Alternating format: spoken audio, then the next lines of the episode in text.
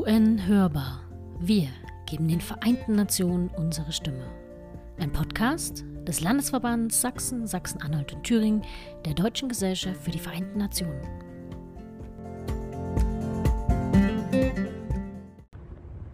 We all understand the world is watching, watching all of us today. So here's my message to those beyond our borders. America has been tested, and we've come out stronger for it. We will repair our alliances and engage with the world once again. Not to meet yesterday's challenges, but today's and tomorrow's challenges. And we'll lead not merely by the example of our power, but by the power of our example.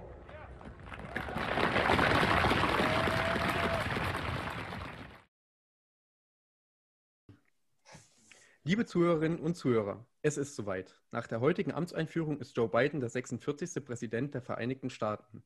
Dies nehmen wir, das sind Franziska und ich. Hallo Franziska. Hallo Steve. Zum Anlass, um mit Dr. Patrick Rosenow, hallo Patrick, Moin, moin. über die Erwartungen an den neuen Präsidenten der Vereinigten Staaten und die möglichen Veränderungen, die hieraus für die amerikanische UN-Politik resultieren, zu sprechen. Dabei werden wir auch die besondere Stellung der USA in den Vereinten Nationen thematisieren. Patrick Rosenow ist leitender Redakteur der Zeitschrift Vereinte Nationen, die von der DGVN, also der Deutschen Gesellschaft für die Vereinten Nationen, herausgegeben wird und beschäftigt sich in vielerlei Hinsicht mit den UN und der amerikanischen UN-Politik. Patrick, kannst du dich uns und unseren Zuhörerinnen kurz vorstellen und dabei darauf eingehen, in welcher Art du dich mit den Vereinten Nationen beschäftigst und welche Themen dich besonders interessieren, beziehungsweise welche Themen du besonders verfolgst? Ja, sehr gerne, Steve und äh, Franzi. Danke für die Einladung zum äh, DGVN Podcast. Ähm, ja, ich, ähm, ihr habt mich ja schon vorgestellt. Ähm, ich bin leitender Redakteur der Zeitschrift Vereinte Nationen und ähm, vor dieser Aufgabe habe ich mich in meiner Doktorarbeit mit den ständigen Vertretern der USA bei den Vereinten Nationen ähm, genauer beschäftigt und habe mir mal so die Rolle dieser Diplomaten angeguckt, die in New York eben die amerikanischen Vertre Interessen vertreten.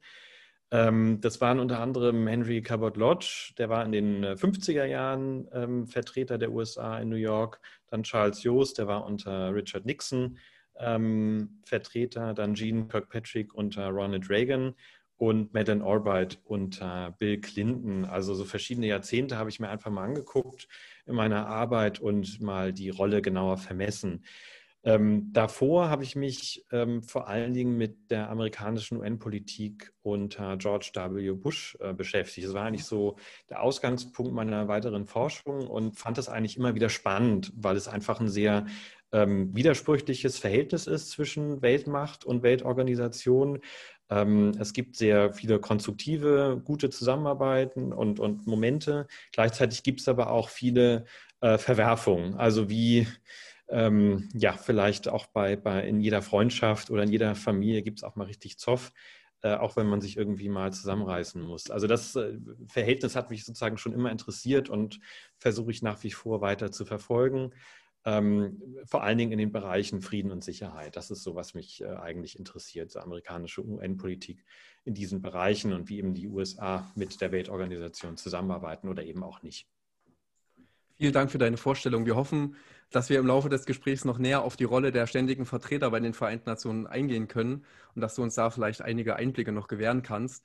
Zunächst würde ich gerne aber einen anderen Punkt ansprechen, denn infolge seiner äh, Amtseinführung hat äh, Joe Biden heute auch seine An Antrittsrede gehalten und dabei ja zumindest seine Vision für seine Präsidentschaft skizziert und äh, hat dabei innenpolitische, aber auch außenpolitische Themen angesprochen.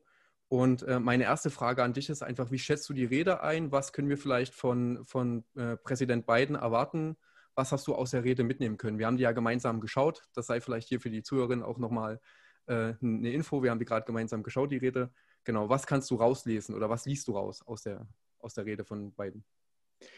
Ja, also ähm, eigentlich alles, was zu erwarten war. Ähm, Biden ist sozusagen die, die personifizierte Antwort auf Donald Trump. Ähm, er ist eher jemand, der wieder versöhnen soll, der wieder aufbauen soll, äh, die USA, also vor allen Dingen innenpolitisch erstmal und die ganze Zeit hat man richtig gemerkt, also es war irgendwie so der Elefant im Raum, also in dem Fall äh, Donald Trump wie der Elefant im Porzellanladen, ähm, den er aber nicht direkt genannt hat ähm, per Namen, aber es ging immer wieder darum, die Nation nach so viel Spaltung und so viel Gewalt und Hass eben zu vereinen. Also von äh, One Nation hat er ja permanent gesprochen, äh, die Lügen zu besiegen und dieses geteilte ähm, polarisierte Amerika wieder zu vereinen. Also das ist seine Aufgabe. Ähm, böse gesprochen kann man das auch so ein bisschen als so eine, so eine Hausmeisteraufgabe äh, verstehen, der jetzt dieses ganze Porzellan, was Donald Trump zerschlagen hat, wieder zusammenfegen muss.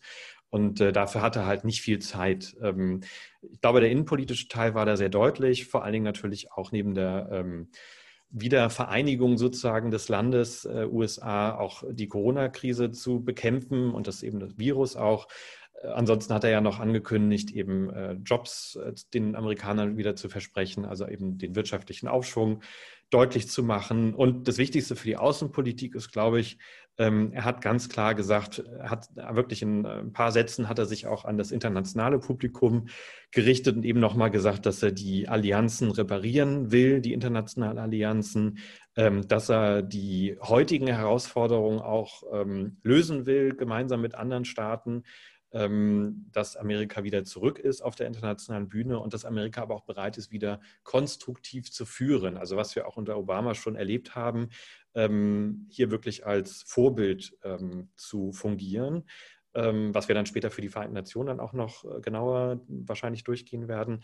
Und er hat nochmal gesprochen von Frieden, ähm, Wohlstand ähm, und Sicherheit, also als wichtige Aspekte. Und das ist, glaube ich, nochmal wichtig, dass er äh, alles andere als von America First gesprochen hat, sondern eher von One Nation, also diese Nation, die sozusagen vereint bereit ist, ähm, international zusammenzuarbeiten, äh, bei gleichzeitiger Bereitschaft eben aber auch zu führen. Und das ist eigentlich so ein, was Uramerikanisches, ähm, was wir auch unter Obama teilweise gesehen haben, was ähm, Biden jetzt auch, denke ich, wieder zurückführt. Und das war eigentlich das, was wir auch erwarten konnten bei dieser Rede.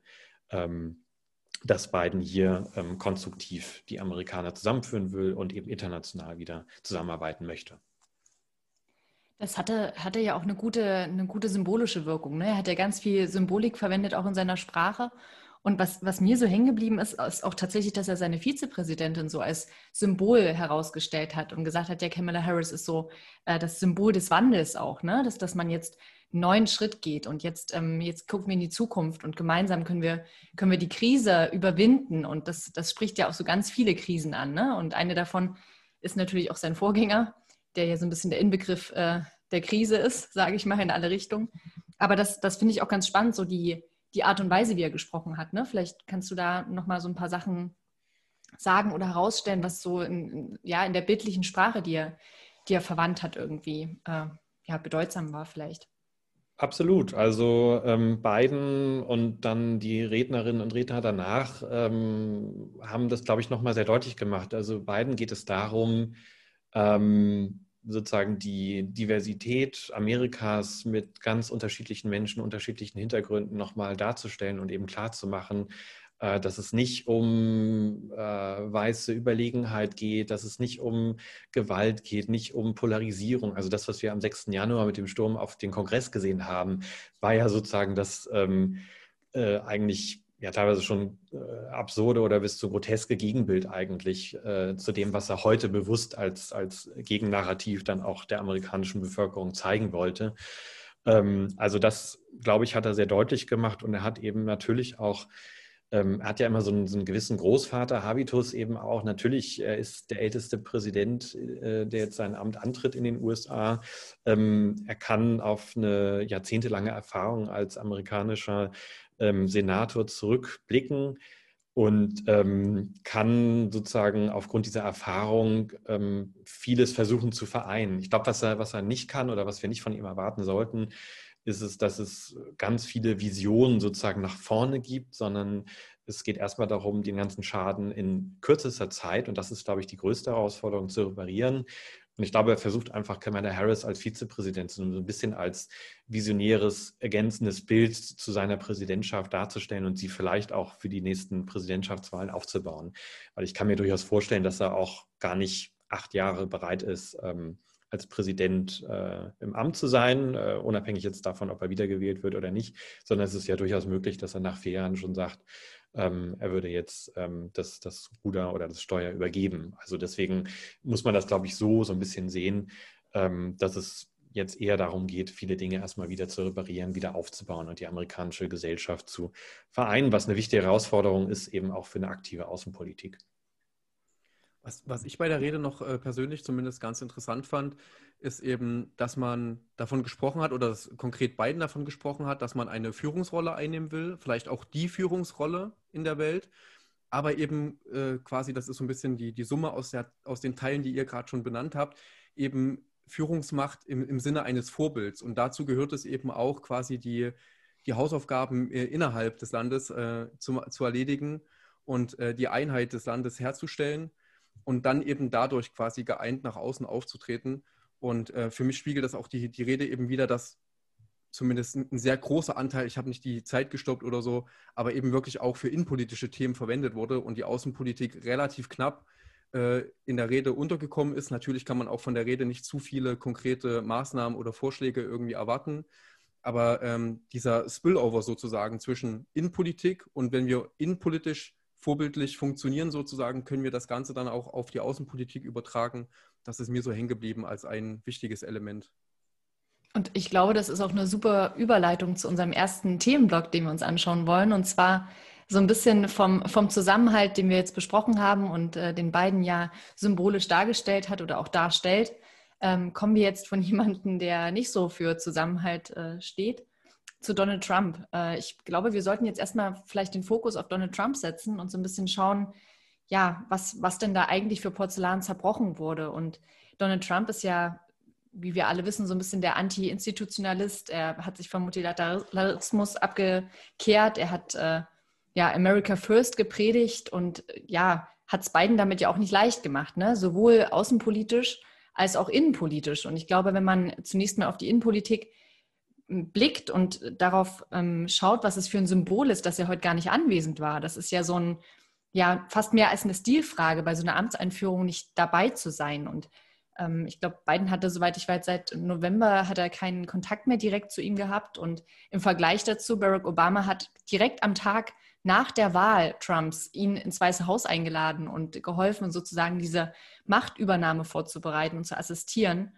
Und was, was jetzt bleibt von diesem Symbol, dass er nicht da war, ist ja auch irgendwie so ein, ja, so ein, wenn der scheidende Präsident nicht hingeht, dann erkennt er auch nicht an, dass die Wahl legitim ist. Und ich glaube, das ist ein ganz wichtiger Punkt für Amerika heute, dass, dass diese Illegitimität der Wahl damit fast manifestiert ist seitens Trump. Und dass, dass so ein Gefühl bleibt von nicht nur, das Land ist gespalten, sondern auch diese Wahl und dieser neue Präsident sind gar nicht legitimiert. Und das ist so ein, so ein Symbol, was Trump damit vermittelt, was, was ihn ganz gut charakterisiert, wie ich finde, aber was meines Erachtens vielleicht auch wirklich äh, fatale, ja, fatale Folgen hat und auch irgendwie Auswirkungen auf, auf die Bevölkerung und auch auf die Leute, die, die Trump tatsächlich folgen. Und ich weiß nicht, wie, wie schätzt du denn die Reichweite dieser Symbolkraft ein oder wie würdest du sagen, dass das Einfluss auf dieses bröckelnde Zusammengehörigkeitsgefühl der, der USA irgendwie und der, der Menschen, die dort leben, einfach haben kann.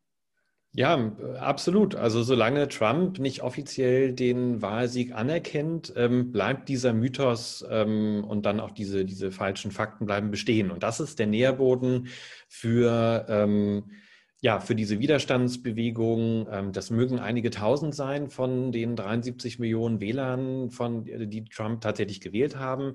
Aber wir haben ja gesehen, diese paar tausend reichen aus, um eben das Kapitol zu stürmen zum Beispiel. Oder eben ähm, jetzt diese Bewegung, äh, sagte Trump ja auch, das ist erst der Anfang. Also das wird jetzt alles eben erst richtig losgehen. Und Trumps Ziel ist eben durch diesen Mythos, den er ja dadurch am Leben erhält, diese Bewegung am Laufen zu halten, zu mobilisieren und immer, wo es möglich ist, Biden diese äh, diese Präsidentschaft so schwer wie möglich zu machen. Also er hat ja auch angekündigt, äh, Trump äh, will eben jetzt so eine Patriot Party gründen. Also war ja auch irgendwie klar, dass er aktiv bleiben will, aber er will es halt eben Biden so schwer wie möglich machen. Wir haben es bei der Amtsübergabe gesehen, die nicht de facto nicht stattgefunden hat. Ähm, wir haben also äh, Donald Trump ist wirklich wie so ein kleines Kind, was ähm, ein Brettspiel verloren hat und dieses Brettspiel auf den Boden schmeißt und Biden muss jetzt alle Spielfiguren aufsammeln und Trump hat äh, fünf Spielfiguren noch hinterm Regal versteckt. Also Trump will es halt Biden so schwierig wie möglich machen, damit er ja nicht erfolgreich wird, damit in spätestens zwei Jahren der ähm, Senat, der knapp jetzt durch die Demokraten äh, geführt wird, äh, schnellstmöglichst wieder an die Republikaner geht. Also dass so schnell wie möglich es wieder zu einem Regierungsstillstand eben kommt und damit er eben auch wieder äh, in den nächsten vier Jahren äh, vielleicht auch sogar wieder als Präsidentschaftskandidat kandidieren will. Also Trump ist eben jemand, wenn man sich seine Biografie anschaut, ähm, King or Killer, also äh, ist, er ist keiner, der verlieren kann und es auch nie zugeben würde. So ist er aufgewachsen, so ist er sozialisiert. Das hat man in seinen, während seiner Geschäfte in New York eben auch gesehen. Das heißt, er würde sowas nie zugeben und ähm, will diese, diese Symbolpolitik natürlich aufrechterhalten. Das wird er tun. Ähm, und er wird sicherlich auch ähm, über verschiedene Medienkanäle äh, weiter aktiv bleiben, über diese Party, die er gegründet hat. Und ich kann mir sehr gut vorstellen, dass er jetzt in den vier Jahren durch sämtliche Bundesstaaten reisen wird und immer wieder in diesem Publikum, egal ob Corona oder nicht, Reden halten wird und so eine Art vier Jahre Dauerwahlkampf führen wird, damit schön immer gezeigt wird, er liebt das Bad in der Menge. Er hat gesehen, dass er sich dort wohlfühlt, dass er dort ankommt bei den Leuten. Und das wird wahrscheinlich die Präsidentschaft von Biden immer wieder stören. Und deswegen kommt es auf beiden darauf an, dass er liefert, dass er, dass er sozusagen ähm, diese Bewegung, äh, äh die von Trump äh, da ähm, am Leben gehalten wird, möglichst stoppt, eben wirtschaftliche Erfolge äh, und durch die Corona-Bekämpfung zum Beispiel. Und ich, ich glaube auch so dieses Feindbild ne, des Konkurrenten, was er, was er entworfen hat, das, das schafft ja auch unüber, also schier unüberwindbare Gräben. Also auch jetzt im Repräsentantenhaus beispielsweise, äh, Nancy Pelosi ist ja ähm, dort die Vorsitzende aktuell und sie war auch, glaube ich, tatsächlich 2007 die erste Frau, die gewählt wurde als Vorsitzende des Repräsentantenhauses. Finde ich auch äh, einen ganz wichtigen Hinweis sozusagen.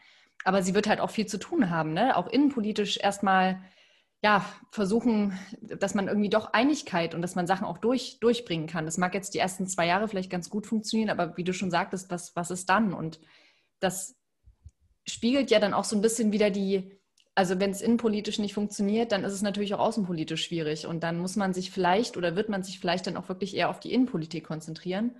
Und ich glaube, Trump äh, hat sich ja nicht nur auf die Innenpolitik äh, konzentriert, sondern er hat ja tatsächlich dieses diesen Abkehr von Multilateralismus äh, ja, gelebt.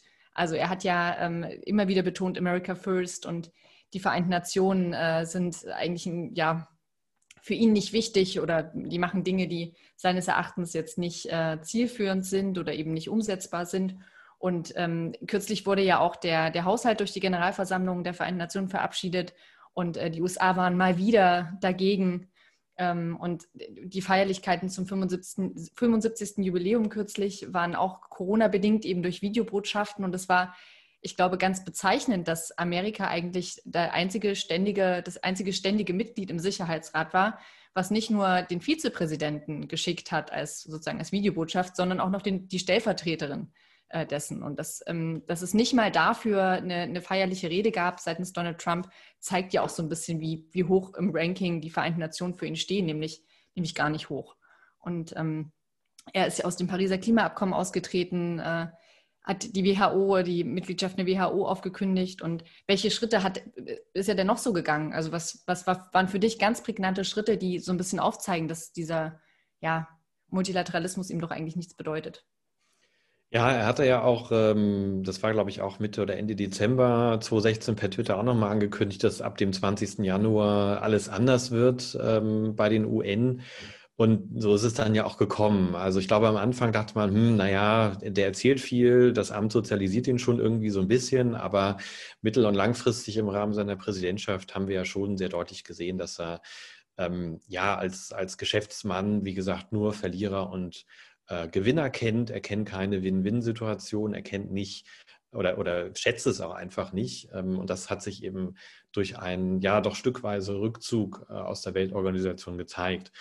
Ich habe mal so eine Liste erstellt. Ähm, das sind so ein paar Punkte, die, die man, glaube ich, schon nochmal aufzählen muss, weil es ist doch eine ganze Reihe äh, an, an Maßnahmen, die er durchgeführt hat und die eben auch so diese ähm, Gleichgültigkeit gegenüber den Vereinten Nationen nochmal dokumentiert. Also er hat sich ähm, aus internationalen Abkommen zurückgezogen, zum einen das Pariser Klimaschutzabkommen, äh, dann hat er sich aus den Verhandlungen zum globalen Migrationspakt äh, zurückgezogen. ähm, und auch über den Vertrag über den Waffenhandel. Ähm, das sind so wichtige Abkommen, die die USA dann unter Trump nicht mitgetragen haben. Sie haben sich aber auch aus UN-Organisationen zurückgezogen, also einmal aus dem Menschenrechtsrat. Also während der laufenden Amtszeit der USA, das ist ja immer so eine dreijährige Mitgliedschaft, haben sich die USA zurückgezogen, haben gesagt, es ist ein illegitimes Gremium, beziehungsweise ein Gremium, in dem Staaten sitzen, die Menschenrechte verstoßen. Da sitzen wir nicht drin ähm, und gehen raus. Äh, als Nachfolger der USA wurde dann Island eingesetzt. Die waren super aktiv und haben sich super engagiert im, im Rat, waren aber, haben natürlich nicht so viel Einfluss wie die USA, was auch klar ist. Aber ähm, das war ein doch Rückschritt. Ähm, die USA haben sich aus der UNESCO ähm, politisch zurückgezogen, auch aus der Weltgesundheitsorganisation, wobei das noch nicht in Kraft getreten ist, aber ähm, sozusagen die politische Ankündigung, Message war eben klar. Sie haben sich äh, auch nicht bei der, die USA haben sich unter Trump auch nicht äh, bei der Allianz für Impfstoff beteiligt. Aus dem Weltpostverein haben sie mit, mit ähm, Austritt gedroht. Es gab sogar auch Sanktionen gegen Bedienstete des UN, äh, des Strafgerichtshofs, äh, also unter anderem gegen Fatou Bensouda, gegen die Chefanklägerin, die dann nicht mehr in die USA reis, reisen durfte. Was dann natürlich schwierig ist, wenn die USA Gastland bei der UN sind, dann gibt es Schwierigkeiten, wenn sie ähm, eigentlich gegen dieses Gewohnheitsrecht, dass sie natürlich auch äh, Visa ausstellen für Diplomaten ähm, und die einreisen können, eben, dass sie die mit Sanktionen belegen. Also auch viele Dinge, die, die dann eingetreten sind. Es gab aber auch noch finanzielle äh, Rückzüge, also der Rückzug aus dem UN-Bevölkerungsfonds, UNFPA, ähm, ein super wichtiger Fonds, der im Bereich ähm, äh, Verhütung aktiv ist und Bevölkerungswachstum mitberät, also Staaten in diesem Themenbereich mitberät. Äh, er hat sich zurückgezogen, weil die US-Regierung unter Trump massiv gegen äh, das Recht auf Abtreibung vorgegangen ist. Und ähm, das ist also vermeintlich kleiner Fonds, aber der super wichtige Arbeit eben leistet. Dann haben sie sich aus dem palästinensischen Flüchtlingshilfswerk zurückgezogen ähm, die USA haben eigenmächtig, also und auch die Finanzierung äh, von dem Flüchtlingshilfswerk, die USA haben eigenmächtig den, ihren Anteil an der UN-Friedenssicherung äh, reduziert. Der lag jetzt bei 28, knapp, also ein bisschen äh, um die 28 Prozent, haben sie eigenmächtig, also unilateral auf 25 Prozent gesenkt. Das heißt, jedes Jahr gab es immer eine Lücke von mehreren hundert Millionen US-Dollar. Das sind jetzt, glaube ich, 900 Millionen US-Dollar, die die USA allein im Bereich Peacekeeping den UN schulden und damit natürlich auch UN-Friedensmissionen ähm, ähm, nicht, nicht durch oder schlecht nur durchgeführt werden können. Ähm, dann ähm, hat Trump sich aus dem Green Climate Fund äh, zurückgezogen finanziell. Aber letzter Punkt, dass die USA haben sich natürlich auch aus, äh, also oder haben sich im Falle von Konflikten ähm, ja, haben noch eine für, für eine stärkere Konfrontation eben auch gesorgt. Also zum Beispiel die Beendigung des Atomabkommens mit Iran unilateral verkündet, einfach gesagt, nein, wir sind nicht mehr dabei, ähm, war natürlich fatal. Ähm, und weiterer Punkt war noch äh, der Umzug der US-Botschaft von Tel Aviv nach Jerusalem, was ja dann noch von der UN-Generalversammlung nochmal verurteilt wurde. Ähm, also unilaterale Maßnahmen, die eben eine ganze Region noch weiter ähm, ins Chaos stürzen. Und das ist zwar, einiges ist Symbolpolitik, aber viel Symbolpolitik wirkt sich natürlich auch auf die Realität aus. Und ähm, all das sind so Maßnahmen, die er durchgeführt hat in den letzten vier Jahren, die eben dieses ja, äh, zerstörte Porzellan äh, dokumentieren. Wenn du jetzt gerade beim zerstörten Porzellan bist, und äh, wir haben jetzt auch schon über Biden gesprochen, ist äh, aus seiner Einschätzung, also du beobachtest das Ganze ja auch schon seit vielen Jahren, auch in deiner Doktorarbeit eben hast du äh, verschiedene Jahrzehnte abgedeckt, ist äh, zu erwarten oder kann man hoffen sozusagen, dass dieses zerbrochene Porzellan relativ zügig wieder zusammengefügt werden kann oder scheint es doch ein längerer Prozess zu sein? Also ähm, in dem Fall, wo sich Trump relativ schnell unilateral zurückgezogen hat, ähm, kann die beiden Regierungen grundsätzlich auch relativ schnell wieder beitreten. Also der erste Schritt, der wahrscheinlich heute stattfinden wird, ist ähm, der, die Rückkehr der USA zum Pariser Klimaschutzabkommen. Das hat Biden auch mit auf seine Hauptagenda gesetzt. Äh, die Bekämpfung des Klimawandels mit dem, dem Sonderbeauftragten John Kerry, also dem amerikanischen Sonderbeauftragten für Klimaschutzpolitik, äh, dokumentiert das ja nochmal sehr deutlich eigentlich.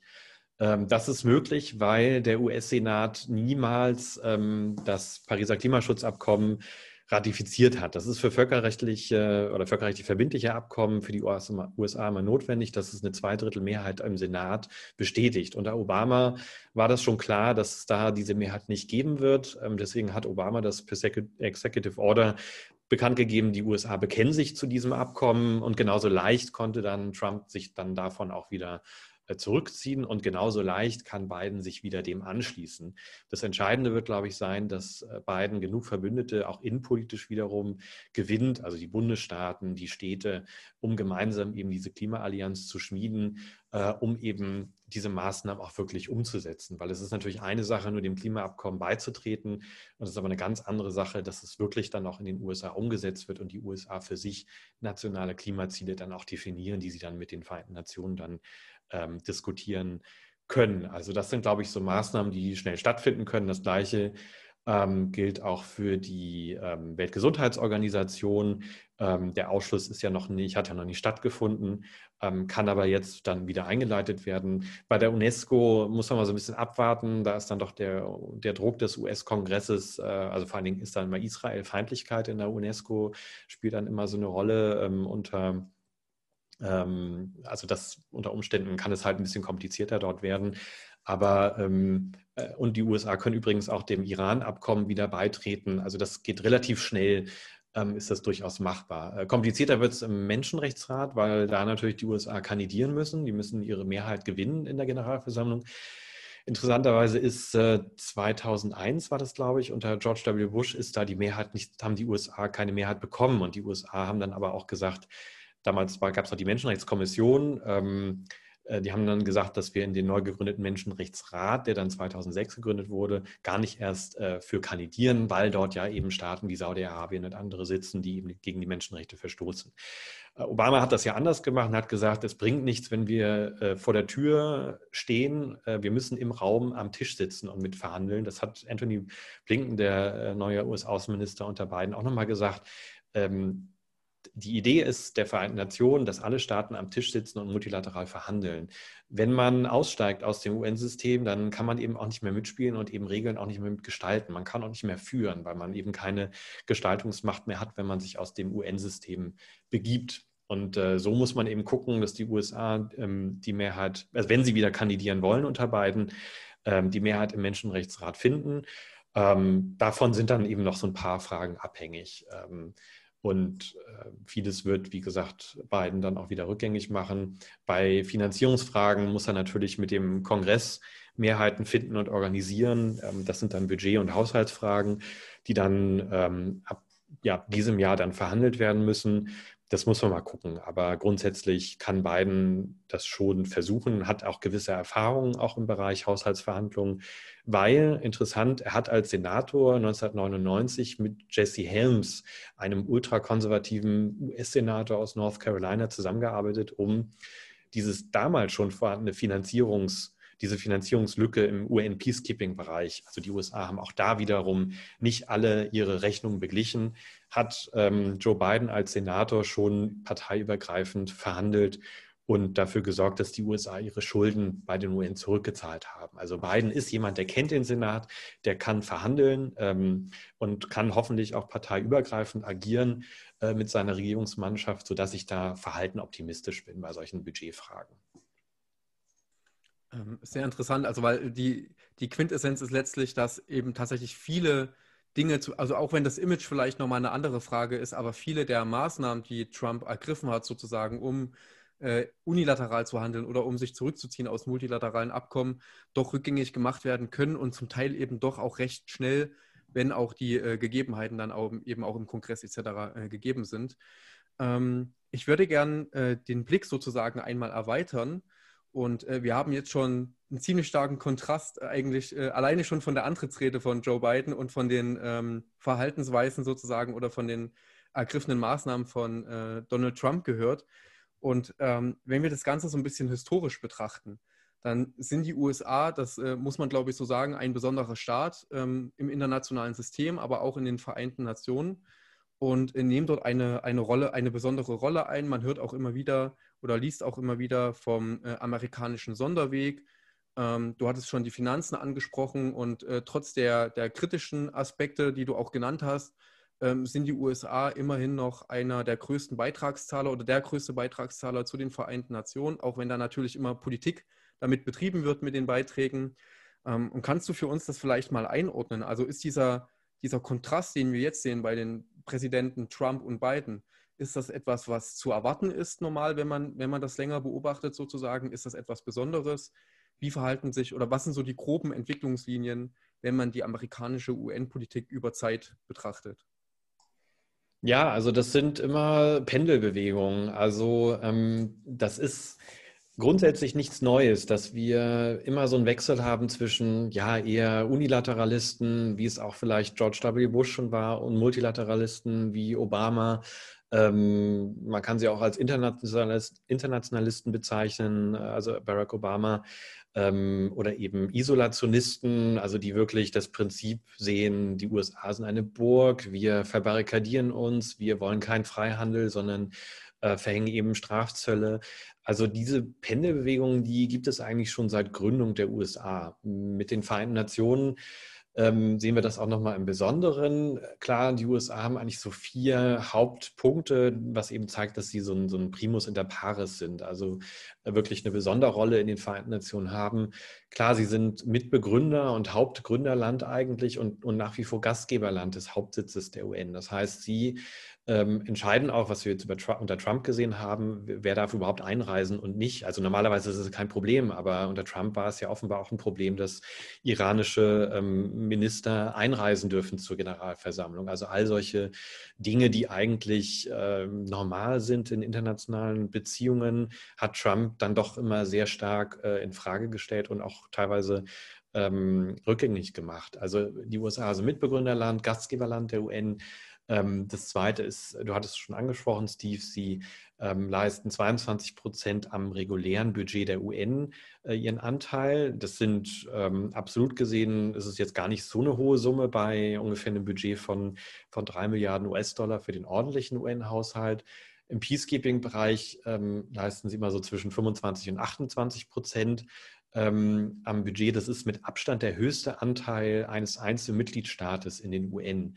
Ähm, danach kommt beim ordentlichen Budget kommt China mit, ich glaube, das sind so um die 12 Prozent ähm, äh, Budget, also äh, sozusagen deutlich nochmal mehr Prozent oder Prozentpunkte weniger äh, an, an, zweiter Stelle. Ähm, das heißt, auch über dieses über die Budgetfragen können die USA natürlich auch immer eine enorme Macht ausüben und nutzen das Geld natürlich auch als Druckmittel, um eben auch Reformforderungen in den Vereinten Nationen umzusetzen oder umsetzen zu lassen. Dann haben sie als dritten Punkt natürlich das Veto im Sicherheitsrat äh, neben vier anderen ständigen Mitgliedern. Und sie haben als letzten Punkt natürlich generell einfach diese politische, wirtschaftliche und militärische Macht. Das alles führt dann dazu, dass die UN, äh, dass die USA sich eben als ähm, als Sonderrolle auch sehen, ähm, verbunden eben auch mit amerikanischen Exzeptionalismus-Vorstellungen, also dass sie eine, eine Art auserwählte Nation sind, die eben auch ähm, ja, Demokratie, Freihandel in die Welt bringt. Das haben wir gesehen bei der Gründung der Vereinten Nationen 1945, ähm, dass die Gründung der UN eigentlich ohne die USA gar nicht stattgefunden hätte. Ähm, die Briten und Franzosen wollten eher ihre Kolonialreiche bewahren. Die Sowjetunion war sowieso eher gegen internationale Organisationen, sondern eher sozusagen national orientiert nach dem Zweiten Weltkrieg. Die USA hatten aber das Interesse, sozusagen ähm, ihre liberalen Weltordnungsvorstellungen nach 1945 zu institutionalisieren. Also das alles in eine internationale Organisation zu gießen, um natürlich ähm, sozusagen eigene Vorstellungen zu exportieren ähm, unter Franklin Delano Roosevelt als, als US-Präsidenten, aber gleichzeitig natürlich ähm, für Frieden und Wohlstand in der Welt und eben auch ähm, Menschenrechtsschutz, also Meinungsfreiheit, ähm, Religionsfreiheit und so weiter ähm, zu schützen. Und die Vereinten Nationen schienen so als geeignete Idee, eine, eine Organisation zu gründen, die eben das alles schützen kann, damit es eben nicht zu einem dritten Weltkrieg kommt, damit eben, äh, wie, es, wie wir es während des Völkerbundes gesehen haben, die USA sind aufgrund des ähm, des Widerspruchs des US-Senats waren nie Beitritt äh, oder waren nie Mitglied im, im Völkerbund Und infolgedessen auch war der Völkerbund halt schon zum Scheitern verurteilt, weil es ein sehr fragiles, instabiles Gebilde war. Das wollte man eben durch die Gründung der UN und Einbindung möglichst aller wichtigen Akteure ähm, besser machen, ähm, zum Preis, dass es eben auch ja, eine liberale Weltordnung gibt, die dann ähm, das alles sozusagen stabilisieren soll. Diese Weltordnung wurde natürlich ähm, nur zur Hälfte umgesetzt. Die andere Hälfte war eben der sowjetische Block. Ähm, vielleicht später kam dann noch die, die ähm, ähm das Non-Aligned Movement kam noch dazu, aber sozusagen eine liberale Weltordnung hat es weltweit nie gegeben, aber sie wurde halt äh, zum großen Teil durch die USA versucht ähm, zu etablieren. Aber das muss man halt auch nochmal festhalten, dass es immer nur für einen Teil der Welt galt bis 1990. Da hat sich sowieso dann nochmal alles geändert. Aber ähm, das sind vielleicht so diese Grundkoordinaten, mit denen wir es zu tun haben, warum die USA eigentlich so eine besondere Rolle spielen. Ja, und in der Geschichte sehen wir halt eben, dass sich das auch manchmal ändern kann. Also Patrick, vielen Dank. Das ist sehr interessant. Ähm, aus meiner Einschätzung und so wie ich das Ganze beobachte, ähm, war Trump aber schon ein besonders deutlicher Ausschlag des Pendels. Ähm, würdest du das auch so sehen oder kannst du da nochmal eine Einordnung ähm, vornehmen? Denn wie du beschrieben hast, ähm, eine gewisse Pendelbewegung ist normal und die USA haben immer ein ambivalentes Verhältnis auch zu den Vereinten Nationen, obwohl sie Mitbegründer und äh, Gastgeber etc. sind. Aber wie besonders war die Zeit unter Trump sozusagen? Ja, ich glaube, sie war schon besonders. Ähm, das Pendel ist sehr stark, hat sehr stark so ausgeschwenkt. Ähm, das hat man zum einen an dieser konfrontativen Haltung, an diesen Austritten, an diesen Finanzierungsstopps gesehen, die ich anfangs schon erwähnt hatte. Das hat man aber bei Trump auch unter dem diplomatischen Personal in New York gesehen, weil das Personal vor Ort hat entweder selbst gekündigt unter Trump, weil es einfach keinen Bock mehr hatte, diese Politik zu vertreten, ähm, oder musste immer wieder aufgrund des äh, regierungsinternen Chaoses äh, Rücksprache mit Washington halten, was denn nun in New York genau entschieden wird. Also das war, glaube ich, auch nochmal eine Besonderheit, dass auch viele Diplomatinnen und Diplomaten der USA gar nicht immer so sprechfähig waren, äh, weil es einfach ein heilloses Durcheinander in dieser US-Regierung gab. Und das ist ja auch System von Trump. Ähm, Teile und Herrsche, also die Idee, einfach ein gewisses Chaos und so eine, so eine gewisse Chaos-Grundstimmung zu erhalten, damit er eben fest im Sattel sitzt und machen kann, was er will.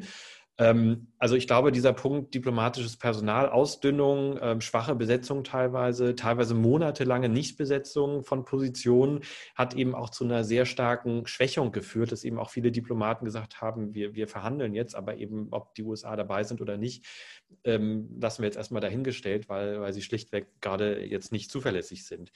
Historisch betrachtet ist es, wie gesagt, grundsätzlich normal, dass es so Aus, ähm, ja, Ausschläge gibt vielleicht so, wenn man sich so die Dekaden anguckt, äh, die, die ähm, verschiedenen äh, US-Regierungen, dann kann man vielleicht festhalten, dann das Anfangen, also jetzt gerade so unter Roosevelt, aber vor allen Dingen unter Truman, ähm, und bis in die 50er, Ende 50er Jahre, eigentlich bis zu Eisenhower, die USA immer eine Mehrheit hatten ähm, über die Generalversammlung. Das heißt, die USA konnten eigentlich oft eigene Vorstellungen über die Vereinten Nationen durchsetzen. Also selbst amerikanische Truppen waren im äh, Koreakrieg äh, unter UN-Flagge unterwegs, also zwischen 1950 und 1953, weil es einfach so diese, diese, diese komplette Deckung eigentlich von Interessen gab. Also sie konnten die Weltorganisation so als Vehikel nutzen, um eben auch eigene Interessen durchzusetzen. Das hat sich geändert ähm, mit den 60er, 70er Jahren, als es eben mehr UN-Mitgliedstaaten gab, als es die Dekolonialisierung gab,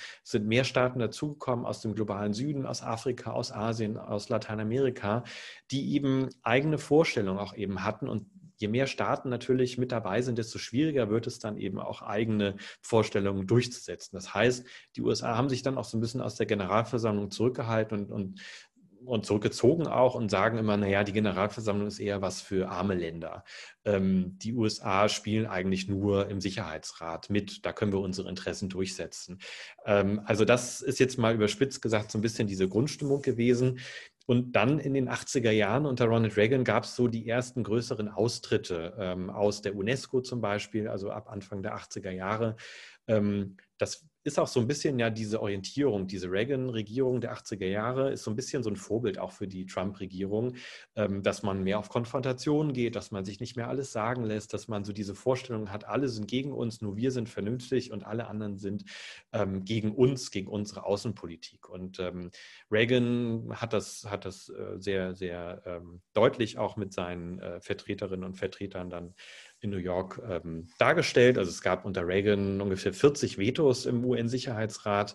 Äh, also eine sehr starke konfrontative Zeit. Es lag nicht nur an der Reagan-Regierung, sondern auch an der Großwetterlage. Aber ähm, und diese, diese konfrontative Bereitschaft, die hat Trump eben mit aufgenommen und hat sie eben auch, was den Austritt aus Organisationen angeht, noch auf die Spitze getrieben.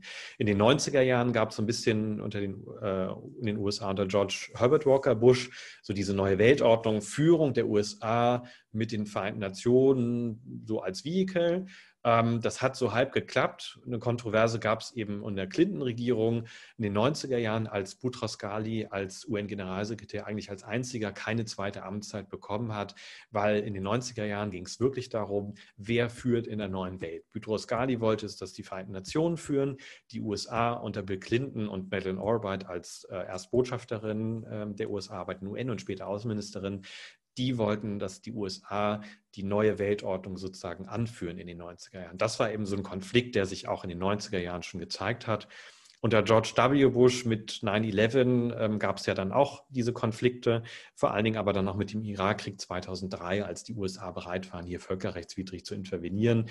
Zwar mit dem Sicherheitsrat zu verhandeln über Resolutionen, die die USA zu ermächtigen zur Intervention, aber letztendlich haben die USA ja dann auch ähm, den Sicherheitsrat umgangen.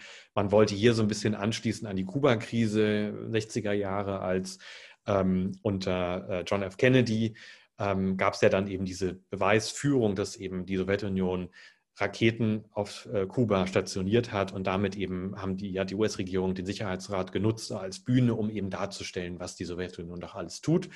Und das hat man versucht in den 2000ern mit dem Irakkrieg 2003 wieder darzustellen, also auch den Sicherheitsrat so als Bühne zu sehen. Und da gab es quasi immer wieder Konfrontationen äh, mit den Vereinten Nationen, aber eben auch wie zuletzt unter Obama auch äh, eine Zusammenarbeit. Also Obama hat es ja eigentlich immer gescheut, den Sicherheitsrat zu umgehen. Es ging immer darum, multilateral zu agieren, wie im Falle von Libyen. Leaving from behind war so das Stichwort. Die Europäer, Frankreich, Großbritannien sollten so ein bisschen ähm, die Intervention in, in Libyen anführen. Die USA haben sich ein bisschen zurückgehalten.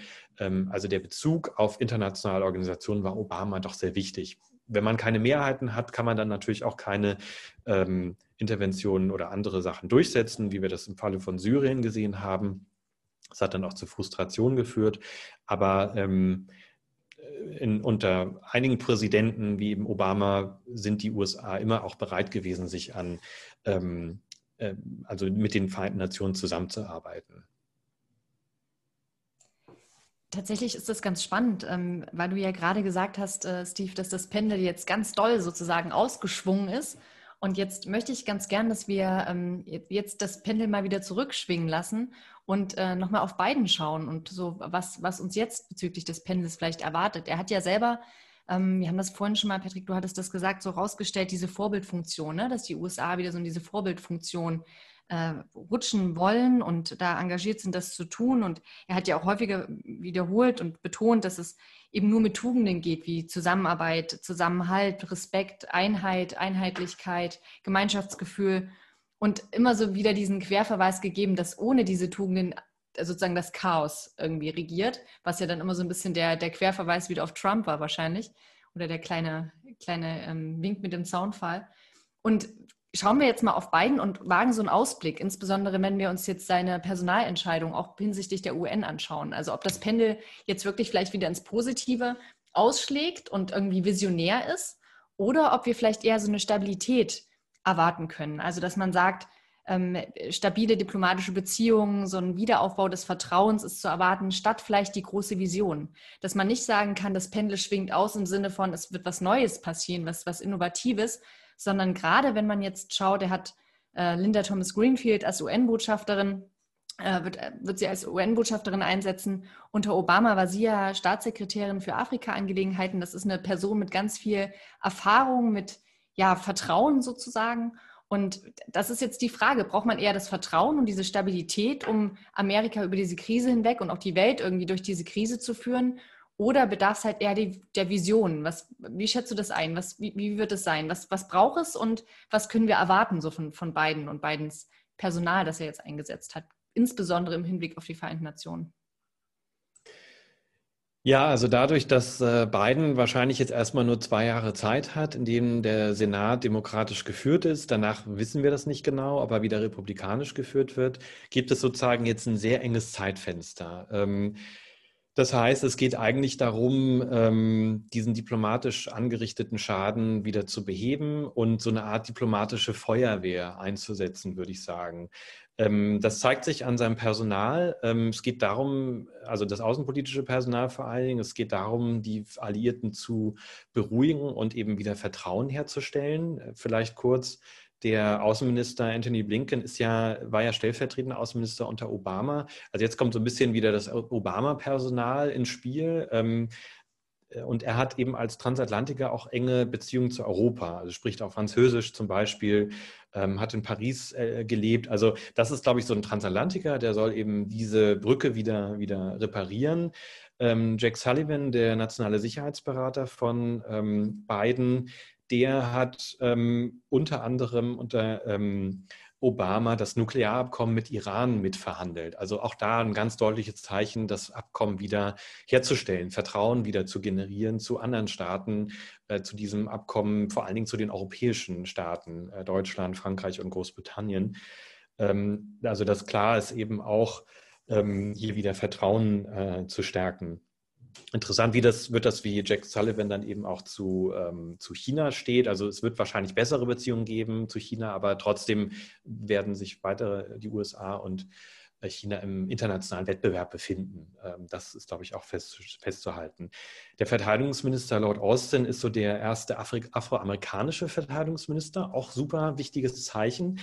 Lord Austin hatte ähm, sich beteiligt am Truppenabzug der USA aus Irak und soll es ja wahrscheinlich dann zu Afghanistan auch durchführen. Also da geht es eher darum, dass die USA sich weiter aus Afghanistan zurückziehen, weil es einfach ein Krieg ist für die USA, der schon seit 20 Jahren dauert und für amerikanische Verhältnisse das einfach schon unendlich lang ist.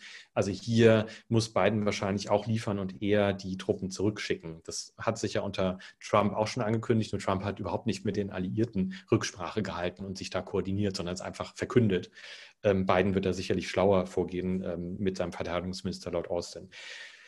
Ganz interessant bei Linda Thomas Greenfield. Ähm, ja, das äh, ist eine Berufsdiplomatin und bei den ständigen Vertretern der USA muss man unterscheiden. Es gibt einmal die politisch Ernannten, also die Political Appointees, ähm, wie zum Beispiel Madeleine Albright unter Clinton das war oder Susan Rice unter Obama oder Samantha Power das sind alles Persönlichkeiten, die auch eine starke eigene Agenda hatten, also wirklich politisch Dinge vorantreiben wollen und auch wirklich was, ja, umgangssprachlich was reißen wollen im Sicherheitsrat, also konstruktiv. Ne? Also die wollen wirklich mit anderen zusammenarbeiten und haben eine eigene Agenda. Linda Thomas Greenfeld ist jetzt die erste Berufsdiplomatin seit ähm, John Negroponte, so wie ich das gesehen habe, in der ersten Amtszeit eines US-Präsidenten und der war unter ähm, George W. Bush ähm, der erste UN-Botschafter.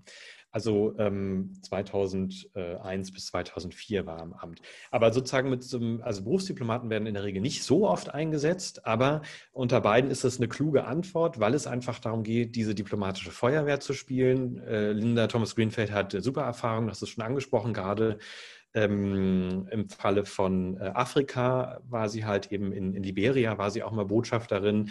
Ähm, sie äh, kommt aus Louisiana und spricht manchmal von sogenannter Gambo-Diplomatie. Also Gambo ist ja eine, äh, eine bekannte Spezialität aus äh, Louisiana, aus den Südstaaten, äh, wird viel mit Reis und Bohnen gekocht. Und äh, so hat sie in Liberia zum Beispiel ähm, viele eingeladen zu sich ähm, in die Botschaft und hat eben zusammen äh, gekocht und hat eben zusammen gegessen mit Partnern und hat eben bei, versucht, bei geselligem Zusammensitzen äh, Diplomatie eben zu betreiben. Und so, glaube ich, müssen wir uns das auch in den UN vorstellen. Sie soll jetzt diplomatische Feuerwehr spielen, ähm, das Porzellan äh, zusammensammeln und in irgendeiner Weise zusammenkleben, dass es jetzt erstmal hält, Vertrauen wieder schnellstmöglich hergestellt wird. Ähm, das kann sie sicher professionell. Sie wird sich sicherlich in den UN im Sicherheitsrat eher um Afrika kümmern. Ähm, das ist wahrscheinlich anzunehmen.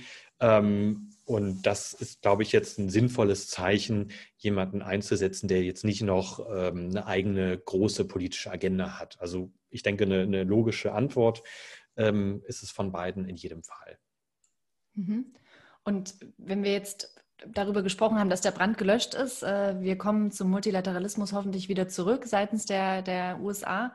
Aber bestimmte Differenzen bleiben ja dann noch bestehen. Ne? Also denken wir zum Beispiel an Nord Stream 2. Äh, auch Biden steht für wirtschaftlichen Protektionismus. Was, was können wir da erwarten? Was wird jetzt vielleicht, gibt es jetzt andere Probleme oder was glaubst du, wie bewertest du das? Ja, also natürlich ähm, das hat sich ja auch schon unter Obama gezeigt. Ähm, klar, es geht darum, international zusammenarbeiten, zusammenzuarbeiten. Es geht aber gleichzeitig auch den USA unter Biden darum, dieses sogenannte Burden Sharing zu machen, also Lastenverteilung. Das heißt, ähm, so oder so ähm, kommt mehr Verantwortung, kommen mehr Pflichten auf die europäischen Staaten zum Beispiel zu. Also wir werden äh, wahrscheinlich in einem diplomatischeren Ton, aber eben in der Sache wahrscheinlich sogar ähnlich wie, wie es bei Trump war, ähm, sehen, dass eben ähm, auch die europäischen Staaten sich im Bereich der UN-Friedenssicherung auch noch stärker engagieren sollen. Die USA haben es ja mit Personal auch nie getan. Aber was auch Finanzierungsfragen angeht, ähm, also gerade im Friedenssicherungsbereich werden die USA zwar sagen, ja, wir beteiligen uns politisch und äh, finanziell, aber ähm, es müssen eben auch andere Staaten jetzt mitmachen. Obama hat es, wie gesagt, mit Leading from Behind in Libyen probiert. Ähm, nur dummerweise gehen gegen während der Libyen-Intervention äh, Frankreich und Großbritannien die Munition irgendwann aus. Also die hatten dann irgendwann logistische Probleme 2011, um eben die Gaddafi-Truppen zurückzudrängen, ähm, sodass die USA dann doch wieder einschreiten mussten. Das Gleiche oder Ähnliche hat auch schon Bill Clinton in den 90er Jahren gefordert bei den Balkankriegen. Da sollten seiner Meinung nach die Europäer dort intervenieren und eben die Zivilbevölkerung dort schützen. Äh, vor allen Dingen Frankreich und Großbritannien sahen die USA dann dort auch in der Pflicht. Was passierte? Später äh, schritt dann die USA aber mit der NATO zusammen ein, um dort eben ähm, militärischen Druck eben äh, auszuüben. Aber das ist so eine, so eine Grundlinie oft bei demokratischen Präsidenten, dass sie halt sagen, ja, multilaterales Commitment gerne, aber gleichzeitig nehmen sie natürlich auch und, und zu Recht, wie ich finde, auch europäische Staaten und damit Deutschland auch mehr in die Pflicht. Ähm, wir müssen mal gucken, spannend wird es, wie ähm, die Zusammenarbeit mit China werden wird unter beiden. Im Ton sicherlich entspannter, ähm, in der Sache wahrscheinlich aber auch gerade was, was ähm, die ähm, Strafzölle zum Beispiel angeht und den Handelskrieg, der wird wahrscheinlich ähm, in abgeschwächter Form weitergehen. Ähm, aber das wird sich nicht komplett umdrehen äh, unter, Trump, äh, unter Biden. Deswegen wird es auch interessant, wie Biden mit der WTO, also mit der Welthandelsorganisation, umgehen wird. Da haben die USA ja lange blockiert und eben auch ein Schiedsgericht nicht weiter nachbesetzt. Ähm, also dieses Gremium für multilaterale Wirtschaftspolitik muss auch eben wieder erstmal reaktiviert werden. Aber das in der Tat, das ist so ein bisschen offen, das muss man sich eben nochmal angucken. Am Anfang werden natürlich eher so diese einfachen, schnellen Schritte, die wir vorhin schon angesprochen hatten, umgesetzt werden. Aber wie im Falle Welthandel, China, äh, europäische ähm, Staaten, die in die Pflicht genommen werden, das muss man dann nochmal sehen, das muss ausgehandelt werden.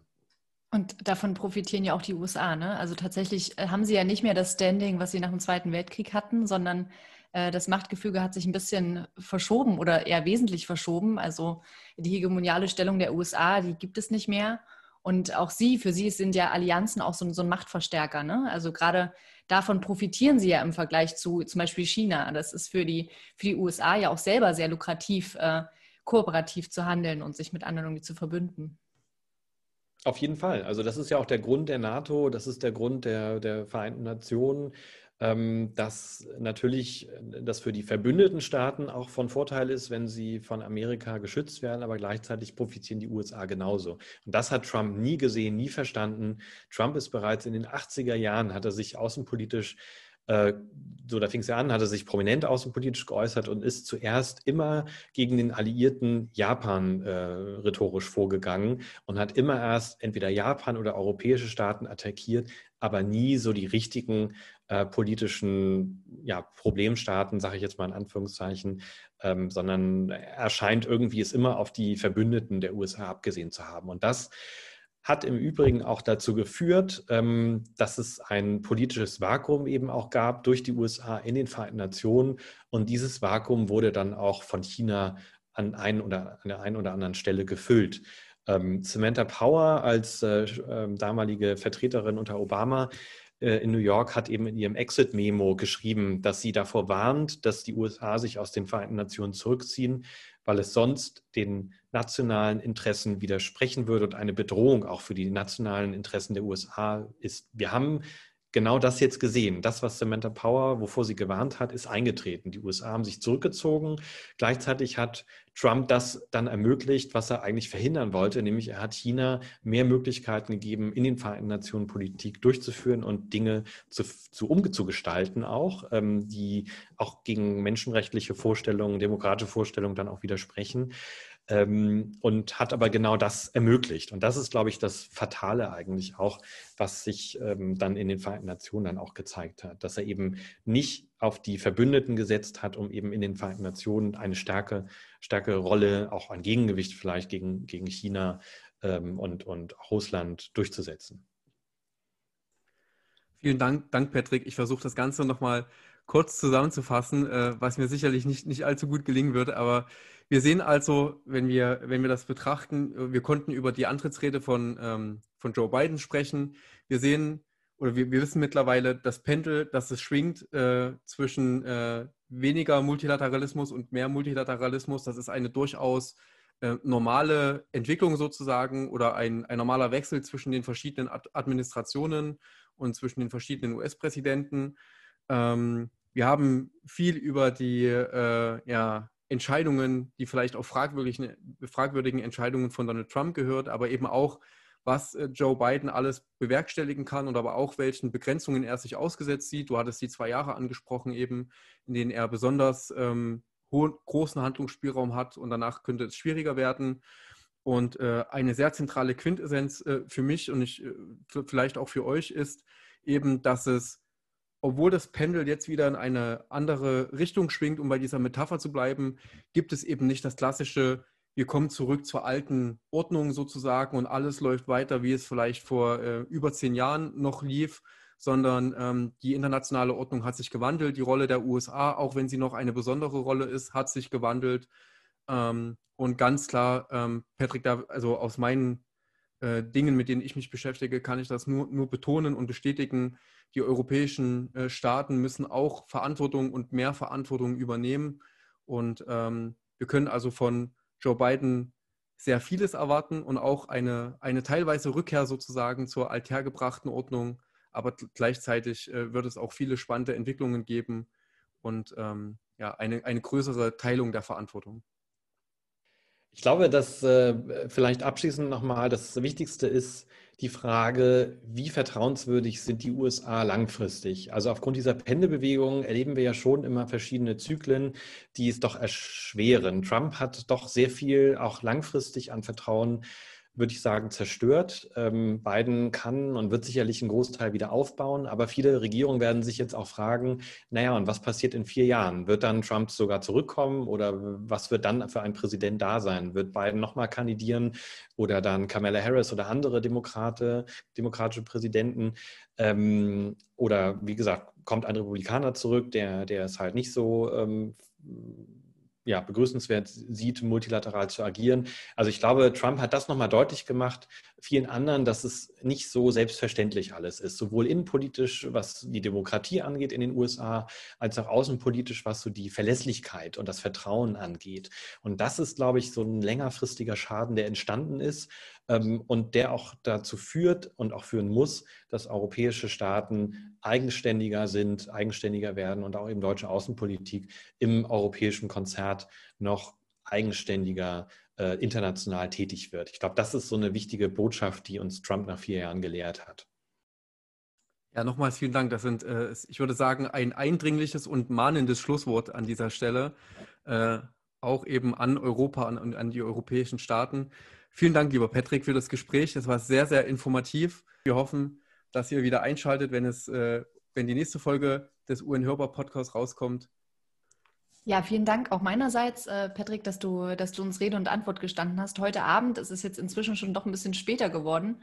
Und ähm, ja, ich hoffe, wir können jetzt mit, mit viel Schwung in diese neue Zeit äh, starten und äh, werden alle als ja, interessierte Beobachter schauen, was jetzt auf uns zukommt. Und ja, lieben Dank euch beiden und ähm, bis auf Wiederhören. Ja, vielen Dank. Hat mich auch sehr gefreut. UN Hörbar. Wir geben den Vereinten Nationen unsere Stimme. Dir hat gefallen, was du gehört hast? Möchtest kritiklos werden oder hast vielleicht sogar einen Wunsch für eine der nächsten Folgen? Dann schreib uns gern an podcast.digivn-mitteldeutschland.de. Bis zum nächsten Mal, wenn wir die UN für euch wieder hörbar machen.